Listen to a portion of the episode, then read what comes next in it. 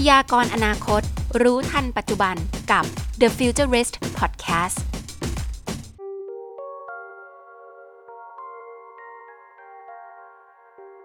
สวัสดีค่ะ ขอต้อนรับเข้าสู่ The Futurist Podcast นะคะ ในวันนี้นะคะ ต้องบอกว่าพิเศษมาก ๆ เพราะว่าได้มีโอกาสสัมภาษณ์ดรชิดเหล่าวัฒนานะคะ บิดาของแวดวงหุ่นยนต์แห่งประเทศไทยเลย ซึ่งตอนนี้เนี่ยเขาไปขับเคลื่อนเขตเศรษฐกิจอาเซียนมากขึ้นด้วยนะคะ ลองไปพูดคุยกับดรชิดกันเลยค่ะ Future News เอาละค่ะ Futurist กับเราในวันนี้นะคะ มีแขกกิติมศักดิ์ท่านหนึ่งนะคะ ที่หาตัวจับยากมากเลยนะคะ วันนี้ต้องขอแนะนำดรชิดหน่อยค่ะ ให้พี่ซุงเป็นคนแนะนำเลยดีกว่านะคะ เพราะว่าตอนนี้ดรชิดนี่ไม่ได้คุยกันมาหลายปีมากเพราะว่านัดสัมภาษณ์ยากมากจริง ๆนะคะ อยากให้อัปเดตเพราะว่าเป็นผู้ยิ่งใหญ่แห่ง EEC ไปแล้วด้วยค่ะอ่าสวัสดีครับ ผมซุงนะครับอาจารย์สุภชัยฟีโบครับโอ เควันนี้ได้รับเกียรติอาจารย์ชิดครับ อาจารย์ชิดผู้ก่อตั้งฟีโบนะครับฟีโบสถาบันวิทยาการหุ่นยนต์ภาคสนาม มหาวิทยาลัยเทคโนโลยีพระจอมเกล้าธนบุรีครับ แล้วก็ตอนนี้อาจารย์ชิดบทบาทสำคัญที่ตอนนี้อาจารย์ไปช่วยก็คือเรื่อง EEC ครับ คราวนี้เอ่ออาจารย์ชิดจริงๆมีผมรู้จักอาจารย์ชิดหลายหมวกมากครับ ก็ถ้าถ้าใน EEC รบกวนอาจารย์แนะนำหน่อยได้ไหมได้ไหมครับ ว่าตอนนี้อาจารย์ทำอะไรบ้างครับ จากบทบาทที่เป็นผู้บุกเบิกทางด้าน robotics ในเมืองไทยนะ ก้าวเข้าสู่ครับก็บิดาแห่ง EEC ก็เอ่อทางผมเนี่ยเข้าไปช่วย EC ประมาณสักสองสามปีละไปดูแลเรื่องการพัฒนาบุคลากรที่เกี่ยวข้องกับการลงทุนในอุตสาหกรรม New S Curve เอ่อแล้วก็มีการดูว่าเอ่อเราจะมุ่งในแลนด์สเคปใดบ้าง ในการพัฒนาเทคโนโลยีเราทำทุกอย่างไม่ได้ เราก็ต้องมาพิจารณาว่าเรื่องที่เรา เก่งแล้วก็เป็นทิศทางของโลก และที่ทำให้ประเทศไทยอยู่ในเวทีโลกได้นี่คืออะไรนะหลักๆเนี่ยผมก็จะดูแลเรื่องคนเรื่องการลงทุนแล้วก็เรื่องเทคโนโลยีนะครับหลายท่านก็คงทราบนะครับว่า EC เนี่ยเป็นบทที่สองต่อจากบทที่หนึ่งก็คือ e t c บทที่ท่านท่านอาจารย์สนอดรสนออุณากูลกับตอนนั้นท่านนายกก็คือพลเอกเปรมตินาสุรานนท์เริ่มต้นไว้นะครับ ตอนนั้นเนี่ยเราค่อนข้างประสบความสำเร็จมากในแง่ของการสร้างอุตสาหกรรมสองอุตสาหกรรมใหญ่นะครับ ก็คือหนึ่งก็คือเปโตรเคมีคอลปิโตรเคมีนะครับ อีกอุตสาหกรรมหนึ่งคืออุตสาหกรรมยานยนต์นะครับ เราทำจนถึงขนาดที่ว่ารายใหญ่ๆเนี่ยมาอยู่ผลิตรถที่เราแล้วต่างประเทศก็เรียกอีเทนซีบอร์ดเนี่ยเป็น Detroit of Asia เนื่องจาก Ecosystem เนี่ยเกิดขึ้นเยอะมากแล้วก็ทำให้ อุตสาหกรรมชิ้นส่วนยานยนต์เราค่อนข้างที่จะค่อนข้างที่จะใหญ่ตามตัวไปด้วยในอุตสาหกรรมเมืองไทยเนี่ยก็มีเรื่องของอุตสาหกรรมยานยนต์ แล้วก็อุตสาหกรรม hard disk drive นะฮะที่ที่ค่อนข้างที่จะเป็นมูลค่าเยอะมากนะครับผลัดกันเป็นที่หนึ่งที่สองนะครับเอ่ออย่างไรก็ตามเนี่ยทั้งอาจารย์สูงทั้งคุณซีก็คงรู้ว่าแลนด์สเคปมันเปลี่ยนเร็วมากนะครับ คือตอนนี้เราด้วยความที่เราเป็น Detroit Asia เนี่ยภายในประเทศเราก็มีรถ ICE ถึง 40 ล้านคัน แต่ปัจจุบันเราก็พบว่าไอ้ driving forces จากต่างประเทศเนี่ยกำลังดันการเปลี่ยนแปลงทางด้าน EV นะครับ EV ก็เป็นอุตสาหกรรมหนึ่งใน 10 S curve ที่เราตั้งต้นตั้งใจจะทำไว้ปีนี้เนี่ยจะเห็นบทบาทมากโดยเริ่มจากการที่เราจะมี EV charging station ในการติดตั้งทั่ว EEC แล้วเราก็มีอุตสาหกรรมแบตเตอรี่นะครับ ถ้ากล่าวเร็วๆเนี่ยถึงแม้เราไม่ได้มีเหมืองลิเธียมแบบอินโดนีเซีย แต่อุตสาหกรรมแบตเตอรี่ที่มาตั้งเมืองไทย ก็ใหญ่กว่าอินโดนีเซียแล้วนะครับ อย่าง EV Lomo ที่ติดต่อเข้ามาขอลงทุนที่เอ่อที่ EC ก็ประมาณ 8 จิกนะครับ GPSC ของปอทก็ประมาณ 2 จิกนะครับ E E EA พลังงานบริสุทธิ์ก็จะลงประมาณ 5 จิก เพราะฉะนั้นเราเองเนี่ยภายใน 3-4 ปีนี้เราจะมีแบตเตอรี่เดี๋ยวประมาณถึง 15 15 จิกนะครับ ซึ่งไม่น้อยทีเดียวขณะที่อินโดนีเซียมีมีเหมืองให้อีลอนมัสไปทำเนี่ยอีเอ่ออินโดนีเซียเพิ่งประกาศว่าจะทำแค่7จิกเองนะครับก็ก็อันนี้ก็เป็นเรื่องที่น่าสนใจ แล้วก็มีเรื่องของการที่จะต้องเอาเทคโนโลยีมาอย่าง 5G เข้ามาเกี่ยวข้องกับเรื่อง robotic automation ที่เราคุ้นคุ้นชินกับคำพูดที่เรียกว่าเป็นอุตสาหกรรม 4.0 นะครับ ก็คร่าวๆเท่านี้นะครับ เดี๋ยวเดี๋ยวจะให้เอ่อรอคำถามแล้วผมจะได้พินพอยลงไปว่าทางอาจารย์ทรงกับ คุณซีเนี่ยต้องการรู้เชิงลึกอย่างไรบ้างนะครับจริงๆ แล้วดูเหมือนว่า EEC นี่เอ่อเป็นเมืองที่ปัจจุบันนี้ค่อนข้างปิดค่ะ ขนาดนักข่าวอย่างซียังจะเข้าไปซอกแซกค่อนข้างลำบาก เพราะว่าเหมือนอยู่ในช่วงระหว่างการวางผังเมืองใหม่ถูกไหมคะ แล้วเราในฐานะแบบคนทั่วไปหรือคนที่กำลังทำธุรกิจอยู่ จะมีโอกาสอะไรที่มันได้จากตัว EEC บ้างคะเพราะว่าเออเคยคุยกับนักลงทุนชาวจีนก็ไปซื้อที่ดินละแวกนั้นเอาไว้เกือบหมดแล้วค่ะครับ คือสามปีที่ผ่านมาของ EC เราในปีแรกเนี่ยเราใช้เวลาเวลาเยอะมากในการที่เตรียมก่อตั้งตั้งไข่นะเรามีพรบ EEC มีผู้หลักผู้ใหญ่ทางด้าน ทางด้านกฎหมายเนี่ยมาช่วยวางหลักการ เพราะว่าอย่างที่ทุกท่านทราบนะครับ ว่าเมืองไทยมีกฎเกณฑ์เยอะ และบางกฎเกณฑ์ก็ไม่ intersect กัน ก็เลยทำให้การทำงานธุรกิจธุรกรรม พัฒนาอุตสาหกรรมเป็นวิ่งได้ไม่เร็วนะครับ คือกล่าวได้ว่าโดยไม่ผิดเพี้ยนเนี่ยช่วง 30-40 ปีที่ผ่านมานี่ไม่กับ project ที่เรามีจริงๆก็คือ Eastern Seaboard หลังจากนั้นเราไม่มีอะไรเลยนะอีเทนซีบอร์ดตอนนั้นเป็นเป็นนวัตกรรมใหม่ แต่ตอนนี้ใครๆก็ทำได้นะเวียดนามก็ทำได้สิงคโปร์ทำได้นะครับเขาก็เขาก็พยายามจะทิ้งเราไปเหมือนกันในขณะที่กลไกเรื่องการลงทุนส่งเสริมการลงทุนเนี่ยยังไม่ชัดเจนนั่นคือเหตุผลว่าทำไมเราต้องมี EC และมีพรบ EC ที่มาช่วยให้ การเดินงานการลงทุนอุตสาหกรรมและธุรกิจนี่เกิดขึ้นนะอันที่สองเนี่ยเราเริ่มวางอินฟราสตรักเจอร์เราตั้งตั้งตั้งเป้าไว้ว่าเนี่ยเราจะมีการพัฒนาท่าเรือน้ำลึกเพิ่มเติม เรามีการหารือกับทางฐานเรือนะครับ มีการเปลี่ยนมีการเปลี่ยนสนามบินอุตภาวจากสนามบินทหารเนี่ยเป็นเป็นสนามบินเชิงพาณิชย์เป็น commercial airport หลังจากนั้นเนี่ยเราก็สร้าง connectivity ระหว่างสนามสนามบินอู่ตะเภา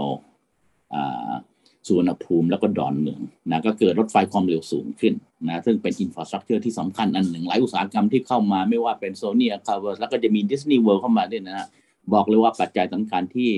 จะมาตั้งสวนสนุกที่ที่ใน EEC เนี่ยนะก็คือเพราะว่ามีรถไฟความเร็วสูงที่สามารถที่จะ transport คนเนี่ยจาก จากพัทยาจากพื้นที่สีเนี่ยเข้าสู่เมืองหลวงเนี่ยภายใน 30-40 นาทีนะครับคุณอาจารย์ทรงหรือ หรือคุณซีเนี่ยก็สามารถไปนั่งกินข้าวที่พัทยาตอนเที่ยงออกสักสิบเอ็ดโมงยังกลับยังกลับเข้ามาทำงาน ยังกลับเข้ามาทำงานที่กรุงเทพทันนะครับหลังจากที่เรามี connectivity สามสนามบินแล้ว เราก็มีการทำ dual track railway มีการพัฒนาเมืองใหม่ ที่หลายคนคุ้นชินกับคำว่า smart city นะครับ มีการทำเขตเศรษฐกิจพิเศษนะครับ แต่เดิมเรามี EECI นะ I นี่คือ innovation เป็นความร่วมมือระหว่าง สวทช กับปตท EECD เนี่ยก็คือความร่วมมือระหว่าง EC กับกระทรวง DE นะฮะ ECI อยู่ที่วังจันทร์นะครับ ECD เนี่ยอยู่ที่ศรีราชาเป็นพื้นที่เดิมของของกระทรวงการคลังกรมธนารักษ์ร่วมกับของแคทนะครับ รวม เบสเสร็จแล้วก็ประมาณ6 7 0 0ไร่นะฮะก็เป็นที่ตั้งของจิสตาเป็นที่ตั้งของดีป้า เป็นที่ตั้งของกรมสมกรเขตพื้นที่ตะวันออกนะครับ และอีกหลาย ๆ หน่วยงาน ตรงนี้เนี่ยจะทำเรื่องของดิจิทัลโดยเฉพาะ เรายังมีการประกาศเขตเศรษฐกิจพิเศษเรื่อง medical hub ที่มอธรรมศาสตร์นะครับพัทยานะล่าสุดมีการประชุมสกพอเมื่อสองสัปดาห์ที่แล้วท่านนายกเป็นประธานกรรมการชุดนี้ก็มีการประกาศ อีกว่าจะเปิดเขตเศรษฐกิจที่เราเรียกว่า Silicon Tech Spark นะครับ ซึ่งเป็นความร่วมมือของเอกชนที่ต้องการสร้างคล้ายๆ Silicon Valley เมืองไทยนะครับก็ได้ฝ่ายทางพระจอมเกล้าธนบุรีนะครับ ที่จะเข้าไปดูเทคโนโลยีหรืออุตสาหกรรมหลักๆ 7 8 7 8 อุตสาหกรรม อันนี้จะตอบคำถามคุณซีว่าก็จริงนะครับก่อนโควิดเนี่ยเรื่องพื้นที่ก็มีคนไปจับจองเยอะ แต่เรียนอย่างนี้นะครับว่าเรื่องพื้นที่ก็คือพื้นที่นะครับ อุตสาหกรรมใหม่นี่นั่ง highly related to digital industry หรือ data industry เนี่ยบางครั้งเรื่องพื้นที่มันไม่ใช่เป็นแฟกเตอร์สำคัญอันเดียวนะครับ เพราะว่าทางหลาย ๆ หลาย ๆ ธุรกิจเนี่ยที่เข้าไปใน EC ตัวฟิสิกอลเนี่ยอาจจะอยู่ที่กรุงเทพก็ได้อยู่เชียงใหม่ก็ได้นะก็สามารถที่จะที่จะออนไลน์ทำธุรกิจในในพื้นที่ EC ได้ โดยเฉพาะอย่างยิ่งตอนนี้เราเป็น ตอนเป็นประเทศแรกในกลุ่มเซาท์เอเชียนะครับนั่นคือต้องขอบพระคุณกสทช กับ DE ที่มีการประมูลสเปกตรัม 5G เมื่อ 2 ปีที่แล้วนะครับ โดยที่มีการกำหนดว่าภายใน 1 ปีหลังจากได้คลื่นตอนนั้นประมูลอยู่ 3 ช่วงคลื่นนะ700 เมก 2.6 กิก แล้วก็ 26 กิก ใครก็ตามที่ได้ 2.6 กิก ก็คือ True กับ AS เนี่ย must เอ่อลง must ติดตั้ง infrastructure ทางด้าน 5G เนี่ยอย่างน้อย 50% ซึ่งพอมาผ่านมาปีหนึ่งเนี่ย ผมก็ได้เรียนท่านนายกว่า AS ได้ติดตั้งไปแล้ว เมื่อเมื่อกุมภาได้รายงานท่านนายกไปนะครับ ว่า AS เนี่ยติดตั้งไปแล้วร้อยเปอร์เซ็นทั้งทั้งที่ดีมานแค่ห้าสิบเปอร์เซ็นต์ทรูนี่ติดตั้งไปแล้วแปดสิบและถึงวันนี้ก็คงร้อยเปอร์เซ็นต์เหมือนกัน เพราะนั้นเราให้ว่าในไซส์เอเชียเนี่ยสิงคโปร์ยังไม่เริ่มประมูลเลยรัฐมนตรี ICT ของสิงคโปร์ยังบอกว่าเรื่องเรื่อง 5G เขาได้ช้ากว่าเมืองไทยประมาณ3-4 ปี นะครับของเรานี่เป็นเป็น 5G เลยดีคราวนี้มันสำคัญยังไงเรื่อง 5G นะครับ 5G เนี่ยถ้าในแง่ของคลื่น 700 เมกเนี่ยมันมี MTC machine connectivity สูงมา1ตารางกิโลเมตรเนี่ยสามารถติดตั้ง IoT เซนเซอร์ได้ถึงล้านตัว เพราะนั้นคลื่น700 เมกเนี่ยจะ ideal มากสำหรับ perfectly ideal เลยสำหรับการสร้าง smart city 2.6 กิกเนี่ยมี attribute พิเศษคือ latency ความความหน่วงนี่ต่ำสมัยที่ผมเริ่มศึกษาเรื่อง 5G เมื่อ 3-4 ปีแล้ว latency ของ 5G 2.6 กิกเนี่ยอยู่ที่ 20 millisecond นะในวงการหุ่นยนต์ การผลิตเรียลไทม์จันทร์ทรงรู้ดีว่าถ้าเรา reciprocate ค่า 20 มิลลิเซคันเนี่ยเราได้ประมาณ 50แล้ว switch consider real time อันนี้คือความจำเป็นในการที่ถ้าถามในแง่ของนักเทคโนโลยีเนี่ยผมจะดูว่า attribute นี้เนี่ยสำคัญมาก ในแง่ของการผลิตอุตสาหกรรม 40 เพราะเราต้องการ real time นะครับเราต้องการ sync การผลิตในแต่ละโรงงาน เราต้องการรู้ข้อมูลค่อนข้าง real time ปัจจุบัน latency ของ2.6กิกเนี่ยลงไปถึงเหลือแค่ 3-4มิลลิเซคันนะฮะวิ่งไปมากกว่า 50เฮิร์ตแล้ว2 2 300เฮิร์ตแล้วเร็วมากนะครับส่วนที่3.6กิกเนี่ยสำหรับ supply chain นะครับท่านรองนายกสุพัฒนพงศ์ท่านถามเนี่ยต้องก็คิด จะทำให้เกิด Data Industry เนี่ยต้องทำอะไร ผมก็ต้องต้องเตรียมข้อมูลต้องมีข้อมูล Common Data Lake แล้วก็ต้องมีการที่สามารถใช้ข้อมูลอย่าง Real Time 26กิกที่ที่ประมูลมาเนี่ยจะจะมี Impact เยอะมากในการให้บริการสาธารณะเรื่องการศึกษาเรื่องสาธารณสุขเรื่องโลจิสติกนะครับซึ่งอันนี้สำคัญมากเพื่อที่จะทำให้ข้อมูลเนี่ยมันซิงหากันหมด เพราะนั้น รากฐานสำคัญของเรื่อง Data Industry ก็คือต้องมี Data นะ Data ต้องต้องมีการสร้างไอ้ Data Architecture ที่ดี ส่วนเรื่อง AI AI Blockchain เนี่ยเป็นปลายทางแหละนะถ้าถ้ามันเรามี AI มี Blockchain มีมีมีการใช้ดิจิทัลจะ smart แพลตฟอร์มแต่ไม่มีข้อมูลวิ่งมันก็มันก็เหมือนเด็กสมองกลวงนะครับ เพราะนั้นตอนนี้เนี่ยเราเราต้องเร่งทำเรื่อง เรื่อง common data lake พอสมควรเพื่อเกิดอุตสาหกรรม data นี้ขึ้นมา ขนานกันไปเนี่ยเราจะเห็นว่าทางทางค่ายอเมริกาเนี่ยไม่ได้ไม่ได้สนใจในการพัฒนา 5G มากนัก ถึงพัฒนาก็จะเป็นลักษณะของซอฟต์แวร์ based ซึ่งแตกต่างจากทางฝั่งเอเชียที่เป็น legacy เป็นฮาร์ดแวร์นะแต่ล่าสุดเนี่ยผมเพิ่งถึงบางอ้อหลังจากที่หลังจากที่ดูเทสลานะอีลอนมัสก์เนี่ยยิงดาวเทียม low orbit เนี่ย ผมก็เลยทราบว่าอ้อทางฝั่งตะวันตกคงจะใช้เทคโนโลยีดาวเทียมในการที่จะเป็น rival เทคโนโลยีกับทาง 5G ตอนนี้ความหน่วงเนี่ยมันเหลือเหลือได้ประมาณ 30-40 millisecond และไอ้ตัว LEO นะที่อยู่เหนือพื้นดินประมาณ 1 กิโล เพราะนั้น sooner later เนี่ยผมมั่นใจว่าเทคโนโลยีดาวเทียมเนี่ยอาจจะเป็นไลฟ์วอลเทคโนโลยีหรือเป็น complementary นะครับ เพราะว่าลองลองคิดดูว่าเราจะไปตั้งเสา 5G ตลอดก็ไม่คงจะไม่ไหวเหมือนกัน สมัยก่อนเราก็ใช้ IP Star ใช่ไหมในการที่ว่าถ้าองค์การโทรศัพท์จะไปติดตั้งที่ไหนที่เป็นรีโมทเนี่ยไม่ได้เดินสายไปหรอกเพราะมันจะเปลือง เราก็ใช้เราก็ใช้วิธีการยิง IP Star ยิงสัญญาณดาวเทียม แต่ตอนนี้สัญญาณดาวเทียมที่ที่อนาลักัสกับ IP Star กำลังจะเกิดขึ้นในลักษณะของการเป็น complement กับเรื่อง 5G นั้นตรงนี้เนี่ยก็เลยคิดว่าถ้าจะตอบคำถามของคุณซีว่า เอ๊ะเขามาซื้อพื้นที่ก็ซื้อไม่เป็นไรครับเราก็ให้สิทธิ์เขาซื้อ ไอ้เรื่องของ manufacturing ก็ทำไป แต่ component สำคัญนะครับ component สำคัญที่อยากจะเรียนให้อาจารย์สงบคุณสีทราบ คือว่าใน landscape ใหม่เนี่ยมันอาจจะไม่ใช่เรื่องที่ดินอย่างเดียว หรือเรื่องเรื่องเทคโนโลยีอย่างเดียวแหละนะฮะเทคโนโลยีเนี่ยสมัยเด็กๆนี่มันมีมูลค่าแพงมากเราทำการเกษตรเนี่ยโอ้ทำงานหนักร้อยเท่าก็จะซื้อซื้อเทคโนโลยีได้แค่เท่าเดียวนะปัจจุบันแม้แม้ประเทศเนี่ยประเทศไทยไม่ได้เป็นผู้นำเทคโนโลยี แต่ถ้าเรารู้จักการใช้ เทคโนโลยีที่ดีมูลค่าของของความสามารถในการใช้เทคโนโลยี กับตัวเทคโนโลยีเนี่ยมันเท่ากันแล้ว อันนี้ก็เลยเปิดโอกาสว่าทำไมประเทศไทยเนี่ยถึงแม้เราไม่ได้คิดค้น 5G เนี่ยแต่ 5G มันมาโผล่เราไม่ได้ช้ากับประเทศอื่นเลยนะฮะเราอยู่ในในวงที่ประเทศต้นต้น20 30 ประเทศโลกของโลกเนี่ยใช้ 5G นะครับอันนี้ก็อยู่ที่ว่าเราจะใช้ได้เป็นประโยชน์ไหมนะครับเพราะนั้นเรื่องที่ก็เป็นปัจจัยหนึ่ง แต่ไม่ใช่เป็นปัจจัยสำคัญที่สุดนะครับ แน่นอนนะครับว่าการที่ มี e s e a l บัตรขึ้นเนี่ย มันก็ทำให้พื้นที่ราคาเพิ่มขึ้น ก็มันเป็นเรื่องที่ไม่ปรารถนาหรอกเพราะว่าถ้าพื้นที่มากขึ้นปั๊บโอกาสที่จะลงทุนแล้วมีพื้นที่ขึ้นเนี่ย มันก็ยากนะครับ เราก็อยากจะให้ราคาพื้นที่ไม่ไม่ขึ้นมากนะก็ต้องหากลไกที่ไม่ได้ไปไปซับซิดีนะฮะก็คือต้องให้เป็นกลไกตลาดขณะเดียวกันเนี่ยถ้ามันถ้ามันมีการปั่นที่ดินเนี่ยมันก็ไม่ใช่เป็นเรื่องที่ น่าพิสมัยนะครับ แต่เรียนนะครับว่าเรื่องเรื่องนี้เนี่ยยังเป็นเรื่องของการพัฒนาเทคโนโลยีอยู่เยอะมากนะครับความสามารถที่แบบต้องบอกว่าเรามีความเชื่อมานานมากแล้วล่ะค่ะ ว่าอาจารย์ชิดเองเนี่ยก็เป็นเทพด้านไอทีคนหนึ่งในประเทศไทยนะ ในวันนี้เนี่ยพูดถึงแค่ EEC ก็คงจะไม่พอกับทั้งประเทศในการยกระดับด้วยเทคโนโลยีต่างๆ หลังจากหลายๆคนก็พูดว่าเราไม่ใช่ประเทศด้านเทคโนโลยี แต่ในวันนี้ ฟีโบเองหรือว่าโดยภายใต้การนำของทางอาจารย์ชิดมาหลายยุคหลายสมัยแล้ว มองเห็นว่าณปัจจุบันนี้ทำยังไงคะที่เราจะมี competitive advantage ทุกเรื่องบ้างได้เหมือนอย่างประเทศที่อยู่ใกล้ๆเรา ไม่ต้องไปถึงประเทศจีนก็ได้ แต่เรามองว่าจะเป็นเรื่อง data lake เป็นเรื่องฮาร์ดแวร์ในการ development รวมไปถึงแต่ละขาที่เป็นยุทธศาสตร์ที่จะสามารถพัฒนา เมืองเล็กๆ อย่าง EEC สู่ประเทศไทยได้จริง ๆ มันมันเป็นไปไม่ได้เลยเหรอคะคืออย่างนี้นะครับอย่างอย่างที่ผมเรียนตอนต้นนะครับว่า EEC เนี่ยเป็นบทที่สองของของบทแรกคือ ENC บวกเราเองเนี่ยต้องการทำให้ทั้งประเทศเป็นแบบ EC แต่เราต้องยอมรับความเป็นจริงว่าเรามีกฎหมายกฎเกณฑ์อะไรเยอะแยะ แล้วก็มันก็มีค่อนข้างยุ่งยากเพราะว่าบางกฎหมายเรื่องเดียวกันไม่เหมือนกันไม่ intersect กันชาวบงชาวบ้านนักลงทุนก็งงเป็นไก่ตาแตกเอาไง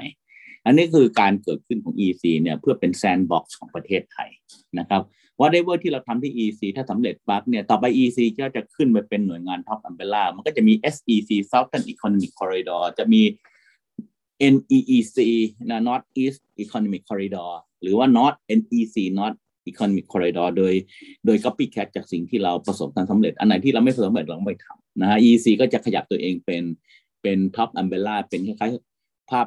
องค์กรที่ดูภาพรวมหมด เราก็จะคอนฟอร์มไปเรื่อยๆนะครับ แต่แต่ต้องยอมรับนะครับว่าเมืองไทยถ้าทำทั้งหมดทีเดียวเนี่ยทำไม่ไหว เพราะว่ามันมีปัญหาเยอะนะครับ เราก็เลยเลือกที่สามจังหวัด และการที่เราเลือกตะวันออกก็เพราะว่ามันมีมันมีฐานเดิมจาก e a t o n Seaboard นะครับ พอเราไป SCC ก็ไม่จำเป็นต้องเหมือน EEC นะอันนั้นอาจจะเน้นการท่องเที่ยวนะครับ ไปไปตะตะวันออกเฉียงเหนือก็อาจจะเน้นเรื่องการเกษตรนะครับ แต่เราอาจจะต้อง เรียนแบบของ EC ว่าเอ EC ทำอะไรถึงมันทำไมเดินงานได้เร็วสามปีเนี่ยเริ่มสร้าง Impact แล้วอ่าอันนั้นคือประเด็นหนึ่ง ประเด็นเทคโนโลยีเมื่อกี้ผมพูดเป็นนิดหนึ่งว่าเราไม่จำเป็นจะต้องเป็นต้นทางนะครับ ถ้าเรามีความสามารถในการเรียนรู้ใช้เทคโนโลยีมันมีเทคนิคเทอมนะฮะคุณซีเราเรียกว่า trans trans translational capability คือเราสามารถ translate translate เอเทคโนโลยีที่มีอยู่ในโลกนี้เนี่ยมาเป็น มันเป็นการใช้งานในประเทศไทยได้ แต่เมื่อกี้คุณซีทัชคำสำคัญอันหนึ่งนะซึ่งซึ่งก็เป็นคำที่ผมกราบเรียนท่านท่านรองนายก สุพัฒนพงศ์ไปก็คือ เราจะต้องมี common data lake อันหนึ่งนะฮะ by common data lake เนี่ยสิ่งที่ผมหมายถึงคืออย่างนี้เราสามคนเนี่ยไปตกปลาที่ทะเลสาบซีอาจจะตกได้กุ้งผมตกได้ปลาอาจารย์ซุมได้หอยนะครับ เราก็เอาของที่เราตกได้เนี่ย ซึ่งพอเราตกได้มันเป็นคอมมอนเลกใช่ไหมเป็นเป็นทะเลสาบสาธารณะปลามันเป็นของส่วนรวม พอเราตกได้ปั๊บเนี่ย เราก็จะเอาไปทำกับข้าวนะครับ เธอไปทำกุ้งอบวุ้นเส้นผมผมไป ผมไปทำปลาแปะซะนะแกงหอยก็ได้เจออาจารย์ทรงทำเป็นอาหารที่เกิดขึ้นจากการปรุงของเราเนี่ยเป็นเป็นทำกรรมสิทธิ์เรา อันถ้าผมจะเปรียบเทียบกับกับเรื่อง common lake กับ common data lake เนี่ยเราควรจะต้องมี Data หนึ่งขึ้นมานะครับเราเนี่ยมี Data เยอะมากผมไปทดสอบทำใส่ใส่สมาร์ทโพเรื่อง 5G ที่บ้านฉาง 5 ต้นเองอะตอนนี้จะขยายเป็น 40 ต้น 5 ต้นเนี่ยพอใส่เข้าไปปั๊บเนี่ย ผมดูออกเลยว่าห้าสี่วันเนี่ยมีรถเข้าบ้านฉางห้าหมื่นคัน ในห้าหมื่นคันเนี่ยแปดสิบกว่าเปอร์เซ็นต์เป็นรถนอกบ้านฉาง ผมดูได้เลยว่าทำไมบ้านฉางเนี่ย ถึงแม้เป็นเป็นเมืองเล็ก ๆ เนี่ยทำไมมีอุบัติเหตุเปิดแคปิตาสูงสุดก็เพราะคนขับสวนเลนกันเยอะไม่ดูจราจรนะครับเรามีกล้องที่เราติด AI detect plate number ได้เลย ดูได้หมดนะครับ มีคุณผู้หญิงท่านหนึ่งเนี่ยไม่สบายขับรถตกคลองระบายน้ำเสียชีวิต จากกล้องเราเรา identify ได้เลยว่าคงไม่ใช่เป็นอุปเอ่อคงไม่ใช่เป็นการฆาตกรรม เพราะว่ารถเนี่ยรถเนี่ยมีการขับไม่นิ่งมาตลอด เนี่ยคุณตำรวจตำรวจบอกมาว่าถ้าไม่มีระบบเอ่อกล้องอัจฉริยะของเสาเสาสมาร์ทโฟนเนี่ยกว่าจะสืบสวนเรื่องนี้ได้อาจจะต้องใช้สองสามอาทิตย์แต่ของเราเนี่ยสามารถ identify ภายในไม่ถึงชั่วโมงว่าเคสนั้นเกิดขึ้นได้ยังไงนะครับ Data พวกนี้เนี่ยมีประโยชน์มากนะฮะตอนนี้บ้านฉางนี่เนื้อหอมเพราะบริษัทประกันรถเนี่ยสนใจมากที่อยากรู้ Data พวกนี้นะครับ ว่าแต่ละคนมีการขับอย่างไรบ้าง จะจะคิดค่าประกันอย่างไรตรงนี้เนี่ยเราควรจะต้องมีเหมือนกับไอเอ ทะเลสาบสาธารณะที่ทุกคนไปตกกุ้งหอยปูปลาได้ เราควรจะต้องมี Data นะครับ ก็เลยมีแนวความคิดจะตัดจัดตั้งจัดตั้ง Data Bureau เกิดขึ้น ซึ่งเรียนแบบโมเดลของ Credit Bureau ที่ที่ banking industry กับกับ financial เอ่อ industry เนี่ยเขาทำอยู่นะครับใครจะไปกู้เนี่ยนะฮะเอ่อซีเป็นนักจัดรายการอาจจะกู้ได้น้อยหน่อยเช็คเครดิต อาจารย์ซูงเป็นอาจารย์ อาจจะกู้ได้น้อยกว่าซีเพราะว่าเอ่อเป็นข้าราชการนะฮะตรงเนี้ย เวลาใครจะกู้แบงก์เนี่ยก็จะไปที่เครดิตบิโรซึ่งเป็นหน่วยงานกลาง ผมเองเนี่ยเอ่อทาง EC เนี่ยก็จะตั้ง Data Bureau เลียนแบบคอนเซปต์เดียวกัน แล้วก็เชิญภาครัฐภาคเอกชนเนี่ยมาร่วมกันเป็นบอร์ดนะครับมาร่วมเป็นบอร์ดเนี่ยแล้วมามา JB กันเนี่ยมามาร่วมลงทุนกันเป็น shareholder นี่ไม่ได้ว่าว่าจะมาทำกำไรกำไรจาก Data Bureau แต่มาช่วยกันดูเพื่อให้มันเกิด integrity ในการ manage นะให้มันมี good governing body เสร็จแล้วเนี่ยไอ้ data พวกนี้แม้จะไม่ฟรีเหมือนกุ้งหอยปูปลาที่เราไปตกในทะเลสาบแต่ก็อาจจะมีค่าชาร์จ at cost นะเพื่อให้การดำเนินการเรื่องเรื่อง Data เนี่ยมันเป็นไปอย่างมืออาชีพนะครับพยายามที่จะชาร์จ at cost แล้วสมมติว่าบริษัทใดๆเนี่ยมาเอาไปใช้แล้วก็ไป process data แล้วได้ data ใหม่มาเนี่ยถ้าเป็น data ที่มีประโยชน์เราจะอาจจะขอซื้อกลับมาด้วยก็ได้นะครับอันนี้คือเหตุผลว่ามันต้องมีการดำเนินการ เพราะว่าเครดิตบิโรก็ไม่ฟรี เครดิตบิโรก็มีค่าค่าบริหารจัดการเรื่องของเครดิตอยู่นะครับการดำเนินการเรื่องนี้เนี่ยมีส่วนสำคัญยิ่งที่เกี่ยวข้องกับกฎหมาย PDPA นะครับเรื่อง privacy นะเราต้อง make sure ว่า เราต้อง make sure ว่าข้อมูลที่เข้ามานี่ต้องได้รับการ consent จาก individual หรือ หรือถ้าไม่ได้รับการ consent เราต้อง anonymize มีข้อมูลหลายอย่างที่เราไม่จำเป็นรู้ต้องรู้ว่าใครนะ อย่างเช่น เราต้องการรู้การบริการของโรงพยาบาลในพื้นที่ EC เนี่ย นะครับเอ่อถ้าเอาแบบ traditional เนี่ยเราก็ต้องไปทำแบบสอบถามหรือไปทำที่หน้างงานเลยใช่ไหม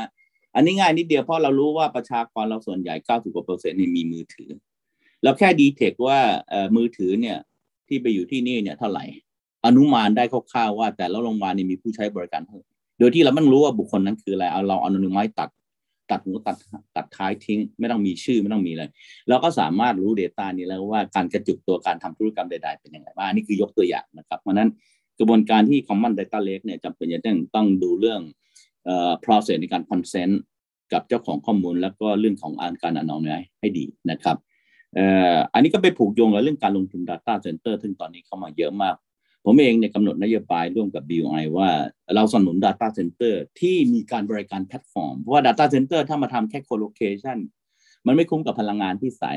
ตัวอย่าง Data Center ประมาณสักสองแสนกว่า Virtual Core เนี่ย Virtual CPU เงินลงทุนประมาณสี่ห้าร้อยล้าน ถ้าสมมติทำ co-location ก็กำไรประมาณ3-4%ไม่คุ้มกับค่าพลังงานที่ใส่ โดยเฉพาะอย่างยิ่ง EC ประกาศแล้วนะครับว่า พลังงานสะอาดต้องเป็น30%ของพลังงานทั้งหมด นะครับเพราะนั้น Data Center ก็จะเป็นตัวที่มาดึงพลังงานของคน อย่างไรก็ตามเนี่ยเราสนับสนุน Data Center ที่มีมีแนวโน้มในที่จะมีการบริการแพลตฟอร์มนะด้วยด้วยการที่เรากำลังจะประกาศ PDPA จริงเลื่อนมา 2 ปีนะจะประกาศปีหน้าเนี่ยตอนนี้บริษัทใหญ่ๆ Google Microsoft บริษัทใหญ่ๆเนี่ยก็จะมาหา cloud ในเมืองไทย ธุรกิจ cloud ก็จะเกิดขึ้นเยอะมากนะครับ ซึ่งจะเป็นจะเป็น component สำคัญของเรื่อง Data Industry นั้นคุณซีก็จะเห็นว่าจะทำ cloud หรือบริการแพลตฟอร์มใน EC ตัวเองตัวคุณซีไม่จำเป็นต้องไปอยู่พัทยาอยู่ระยองอยู่อะไรเลยนะฮะถ้าสมมุติว่าสามารถสร้างแพลตฟอร์มในการบริการได้เนี่ยเราก็สามารถที่ทำธุรกิจธุรกรรมในยุคใหม่ได้นะครับว้าว อันนี้ไปไกลมากเลยค่ะ จินตนาการตามแทบไม่ทันเลยนะคะเพราะว่าน้อยคนมาก ๆ เลยดรชิตที่พูดแบบซีแล้วอยู่ดี policy นโยบายไปจนถึง execution ว่าถ้าเกิดต่างชาติทำแบบนี้ เราควรนำขึ้นไปสู่กลยุทธ์ไหนที่จะสามารถทัดเทียมได้ค่ะ เอาสีอึ้งไปเลยก็คือสองชิดแล้วเนี่ยแทบตามไม่ทันเลยจริงๆและณปัจจุบันนี้ค่ะ อยากรู้ในอีกมิติหนึ่งที่ไม่ใช่เรื่องของ knowledge ด้วยค่ะดรชิดว่าที่ดรชิดพูดมาเนี่ย เอาจริง ๆ แล้วภาครัฐเขารับฟังเราขนาดไหน แล้วเขาทันในสิ่งที่ดรชิดพูดไหมคะ ขนาดซีทำสายไอทีมาเป็นสิบกว่าปีเนี่ย ก็ยังตกใจในสิ่งที่ดรชิดไปไกลถึงระดับแบบ เรียกว่าดาวเทียมกลายเป็น complementary ไปแล้วนะคะครับเอาดาวเทียมเข้ามาแน่นอนนะคุณซีเพราะว่าตอนแรกผมก็ก็จะมีการเออตอนแรกผมก็งงอยู่นานว่าทำไมฝั่งตะวันตกมันไม่ทำเรื่อง 5G มากนะโดยเฉพาะอเมริกา ตอนหลังก็มาร้องอ้อว่า โอ้ ก็ทำอย่างนี้ตึ้ง เพิ่งวันก่อนทางกสทชกับทีดีไอก็เพิ่งจัดเสวนากันว่าเอ๊ะแล้วเราจะเอาไงเนี่ยเพราะว่าดาวเทียมมันจะอยู่บนหัวเราเต็มไปหมดเลยนะสิทธิในการบริการทางด้าน มันดาวเทียมต่อไปไม่ใช่มันไม่ใช่แค่คอมมิวนิเคชันเนี่ยอย่างอย่างเรื่องดาวเทียมที่ทำกับจิสตาทำกับ Airbus เนี่ยนะเอ่อ AIP นะครับ action actionable เอ่ออะไรนะ P นี่คือ policy actionable I นี่ผม ผมลืมไปนะ อันนี้คือเราสามารถใช้ข้อมูล GIS ของของโปรแกรมนี้เนี่ยเป็นโปรแกรม TOS 2นะครับ เราสามารถวันก่อนท่านนายกก็เพิ่งไปเยี่ยมที่ที่ GISTDA ก็ดู โครงการนี้ซึ่งอนุมัติสมัยท่านมาเป็นนายกใหม่ๆนะครับไอ้ข้อมูลเนี่ยสำคัญมากประเด็นสำคัญก็คือว่าถึงแม้เราจะให้ Air Airbus เนี่ยช่วยสร้างดาวเทียมและยิงดาวเทียมขึ้นไป แต่แพลตฟอร์มเนี่ยทาง GISTDA เราทำเองนะเราสร้างบุคลากรเอง แล้วข้อมูลเนี้มีความสำคัญมาก ไม่ใช่ว่าเป็นการคาดการณ์น้ำท่วมตอนนี้เราเห็นน้ำ real timeนะครับเราเห็นขยะที่สะสมเรียวไทม์นะก็จะทำให้ภาครัฐเนี่ยบริหารจัดการดีขึ้น สมัยก่อนเนี่ยถ้าย้อนไป 30 ปีตอนที่ผมเริ่มกลับมาเมืองไทยเนี่ยเวลาพูดถึงเรื่องเทคโนโลยีเนี่ยคนจะตั้งคำถามว่า เอ้ยจำเป็นต้องใช้เทคโนโลยีขนาดนั้น หรืออย่าง yes or no แต่ปัจจุบันเนี่ยมัน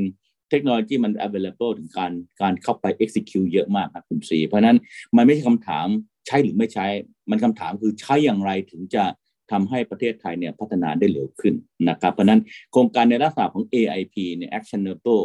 I something นะ P policy เนี่ย ก็จะทำให้ประเทศไทยสามารถที่จะ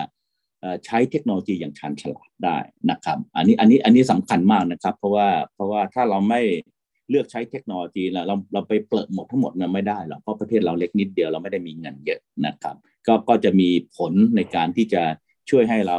manage ได้ทีนี้ประเด็นที่บอกว่าภาครัฐเห็นด้วยหรือเรื่องอย่างไรเนี่ย ผมคิดว่าเอออาจจะต้องโน้ตเรื่องหนึ่งก็คือเรื่องบุคลากรนะครับ คือเรามีอาจารย์เรามีบุคลากรทางภาควิทยาลัยมหาลัยเนี่ยเก่งๆเยอะ แต่ที่ผ่านมาเนี่ย connectivity กับอุตสาหกรรมไม่ค่อยมี เพราะนั้นมันก็เป็นเรื่องที่น่าเสียดายอย่างยิ่งนะครับ ที่แม้ว่าบุคลากรในภาคการศึกษาเนี่ยเราจะมีฝีไม้ลายมือ แต่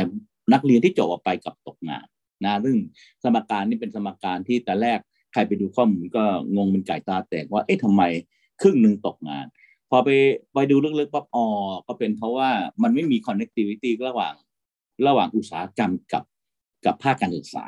นะซึ่งตอนนี้เนี่ยเราจะเห็นว่าเริ่มมากขึ้นแล้ว คือถ้า 30 ปีก่อนเนี่ยถ้าฟีโปไปจัดโปรแกรมเฉพาะสำหรับโรงงานนี้อุตสาหกรรมนี้จะเป็นเรื่องที่แปลกมาก เพราะว่าภาครัฐก็จะถามว่าแหมมหาลัยเนี่ยมันเป็นของรัฐนะทำไมไปทำให้แค่เฉพาะโรงงานเดียวหรือสองสามโรงงานนะครับเขาจะต้องมีสิทธิ เด็กที่จบไปก็ต้องมีสิทธิ์ที่ว่าให้แต่ละโรงงานเนี่ยมามาเลือกสมัครกันเองนะครับ แต่ตอนนี้เนี่ยคอนเซปต์นี้นี่ obsolete แล้วนะครับคุณเสนะครับที่เราทำที่ EC เนี่ยโดยเฉพาะอย่างนี้ผมเป็นประธานในการอนุมัติหลักสูตรระยะสั้นเนี่ยผมจะถามก่อนเลยนะครับว่าอุตสาหกรรมนี้เห็นด้วยไหม ถ้าอุตสาหกรรมเห็นด้วยผมจะอนุมัตินะครับ เรามีโครงการไทบีที่ EC เนี่ยช่วยจ่ายครึ่งหนึ่งในการอบรมคอร์สระยะสั้น และอุตสาหกรรมมาจ่ายครึ่งหนึ่งร้อยบาทเนี่ย EC จ่ายก่อนเลยห้าสิบาท อีกห้าสิบาทเนี่ยทางทางอุตสาหกรรมจ่ายเอง เมื่อจ่ายแล้วเนี่ยทางสัมภาระเนี่ยก็จะเอามูลค่านั้นเนี่ยคูณ 2.5 ไปลบจากเลเวนูที่บริษัทนั้นทำถ้าบริษัทเสียเสียแท็ก50%ไอ้20% corporate tax เนี่ยก็จะได้คืนมา 25 บาท มัน basically ค่าอบรมเนี่ยร้อยบาทเนี่ยอุตสาหกรรมจ่ายแค่ 25 บาท แต่สิ่งที่อุตสาหกรรมตอนนี้ผมอนุมัติไปประมาณร้อยร้อยห้าสิบหลักสูตรนะตั้งใจจะอนุมัติมาสี่ร้อยหลักสูตรนะครับเอ่อแต่สิ่งผมเคยสัมภาษณ์บริษัทเหล่านี้ที่มาร่วมกับผมว่าเอ๊ะทำไมมากันเยอะจังเขาบอกว่ามันไม่ใช่เรื่องเขาจ่ายแค่ยี่ห้าบาทหรอกจริง ๆเขาจ่ายมากกว่านี้เยอะก็ได้ แต่ที่ผ่านมาเนี่ยเอ่อมันไม่ได้มีโปรแกรมที่สร้างคนตรงเขานะโปรแกรมนี้เนี่ยดรเคนเนตเรียกว่า demand driven program นะครับก็คือ demand driven training program คือตอนนี้เนี่ย เขาก็ส่งคนงานมา แล้วก็ได้เทรนตามที่เขาต้องการ เพราะว่าผมเองเนี่ยจะเอาหลักสูตรที่วิทยาลัยมหาลัยเนี่ยบอกว่าทุกมหาลัยวิทยาลัยเนี่ยต้องเอาหลักสูตรนี้ไปให้ทางทางอุตสาหกรรมดูก่อนนะถ้าอุตสาหกรรมดูแล้วพอใจเราถึงจะอนุมัตินะครับ อันนี้ก็เป็นการเปลี่ยนแปลงในสองสามปีที่ผ่านมาว่าการศึกษาใน EC และมุ่ง demand driven ไม่ไม่ใช่ทำเหมือน supply push แบบเดิมที่คิดว่าเฮ้ยเราเรามีโปรแกรมดีไว้เด็กเราจบไปต้องมีงานทำอันนี้เรากลับกัน เราจะใช้วิธีการที่ว่าเราดูตั้งแต่กอไก่เลยว่าเอ้ยแล้วโปรแกรมที่ดีเนี่ยอุตสาหกรรมเห็นด้วยไหมเพราะฉะนั้นถ้าอุตสาหกรรมเห็นด้วยเนี่ยแล้วเขาส่งให้ผมจ่ายห้าสิบเปอร์เซ็นต์เนี่ยเขาต้องบอกมี commit ว่าถึงว่าเขารับเด็กเด็กปีสุดท้ายของซูมไปไปมามา train ก็ต้องทำสัญญาผมว่าหลังจาก train เสร็จแล้วเขาต้องรับไปทำงานนะครับถ้าถ้าไม่ไม่ทำงี้เราไม่เราไม่เราไม่จ่ายเราไม่จ่ายครึ่งหนึ่งมิฉะนั้นแล้วเนี่ยงบประมาณมันจะเสียไปเยอะมากนะตรงนี้เนี่ยผมคิดว่า เป็นประเด็นในแง่มุมหนึ่งที่จะตอบคำถามสี่ว่า แล้วแล้วภาครัฐเนี่ยทันหรือเปล่านะสำคัญอย่างยิ่งก็คือตอนนี้ต้องจัด marriage ชั้นนี้เนี่ยให้อุตสาหกรรมกับภาคมหาลัยซึ่งเป็นส่วนใหญ่เป็นภาครัฐเนี่ย มาเสวนากันมานั่งคุยกัน เพราะว่าถ้าถ้าเราไม่ทำงี้เนี่ยเราเราสูญเสียงบประมาณเยอะเหลือเกินนะครับ ในการสร้างบุคลากรไปแล้วก็ตกงาน แล้วบางคนก็ทำงานไม่ตรงกับที่หรือตัวเองเรียนนะครับ ครับอันนี้ผมคิดว่า ตัวนอกเหนือจาก infrastructure ครับอาจารย์ตัวบุคลากรผมว่ามันเป็น จะเรียกว่าสำคัญกว่า infrastructure ก็ได้ครับ ผมคิดว่าอย่างนั้นครับ ก็ถูกต้องเพราะตอนที่ผมไปรถโชว์กับดร.คณิศเนี่ยเป็นคำถามต้นๆเลยนะฮะอาจารย์สูงว่าอุตสาหกรรมก็ถามว่าเรามีคนพอหรือเปล่านะครับเพราะนั้นมองในแง่ของ skill เนี่ยมันมีอยู่สามระดับก็คือ มันจะต้องมีการทำการรีสกิลอัพสกิลแล้วก็นิวสกิลนะฮะอัพสกิลรีสกิลเนี่ย คอนสติ u ประมาณ 70%นะคำว่า reskill หมายความว่าอุตสาหกรรมนี้อย่างเช่น รถยนต์ รถยนต์เนี่ยไปต่อไม่ได้นะ supply chain มันหดลงครึ่งหนึ่งต้องไปทำไปทำเรื่อง EV เพราะนั้น skill เดิมเนี่ยอาจจะต้องมีการมา reskill ใหม่นะครับ เพื่อให้สามารถไปทำได้หรือแม่งหรือก็ไม่ก็ไปคนละเรื่องเลยนะจากอุตสาหกรรมรถยนต์ไปทำอาหารเนี่ย อันนี้ก็คือต้องมา reskill นะครับนี้เราทำได้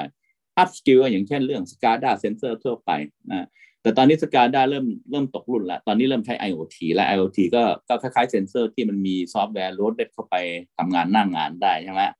IoT ออกมาเวอร์ชัน2 ก็เป็น IIoT Industrial IoT ตอนนี้เป็น Edge AI แล้วก็คือว่าเอา IoT เนี่ยใส่ใส่โปรแกรม AI เข้าไปแล้วทำ Edge Computing เพราะฉะนั้นพวกนี้เนี่ยมันต้องการ up skill มันไม่ใช่แค่ SCADA นะครับสุดท้ายในเวลาเราต่อรองกับอาลีบาบาหรือบริษัทใหญ่ๆ ผมกำลังจะไปเจอ president ของ Google ที่กำลังจะมากำลังจะบินไป ผมจะบินไปเจอประธาน JP Morgan ก่อนแล้วก็จะไป MIT แล้วก็จะเลยไปเจอ president ของ Google ซึ่งเขามีความสนใจที่จะมาเปิดเปิดเอ่อ regional office ในใน EECd ที่ศรีราชานะครับ สิ่งที่เราต้องคุยกันมาคือว่า เฮ้ย you มาเนี่ยนะมันเราไม่ได้สนใจเรื่องแค่ trading นะ you จะต้องมา transfer know how ให้ด้วยอย่างที่ตอนที่เราไปกับอาจารย์สมคิดไปเจอมิสเตอร์เฟยประธานของของหัวเว่ย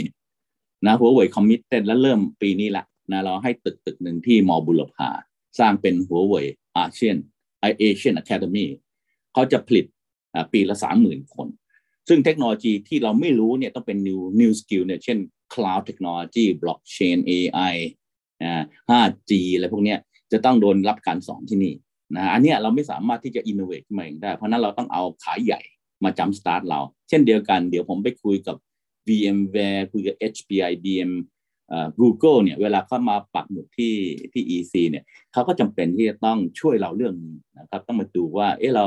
แล้วเราจะอย่างอย่างอาลีบาบาเนี่ยผมผมไม่ได้ตื่นเต้นว่าเขาจะมาสอนให้เราทำ portal ขายทุเรียน เพราะเราทำเองเองได้ แต่เราต้องการให้เขาสอน kernel รอบนอก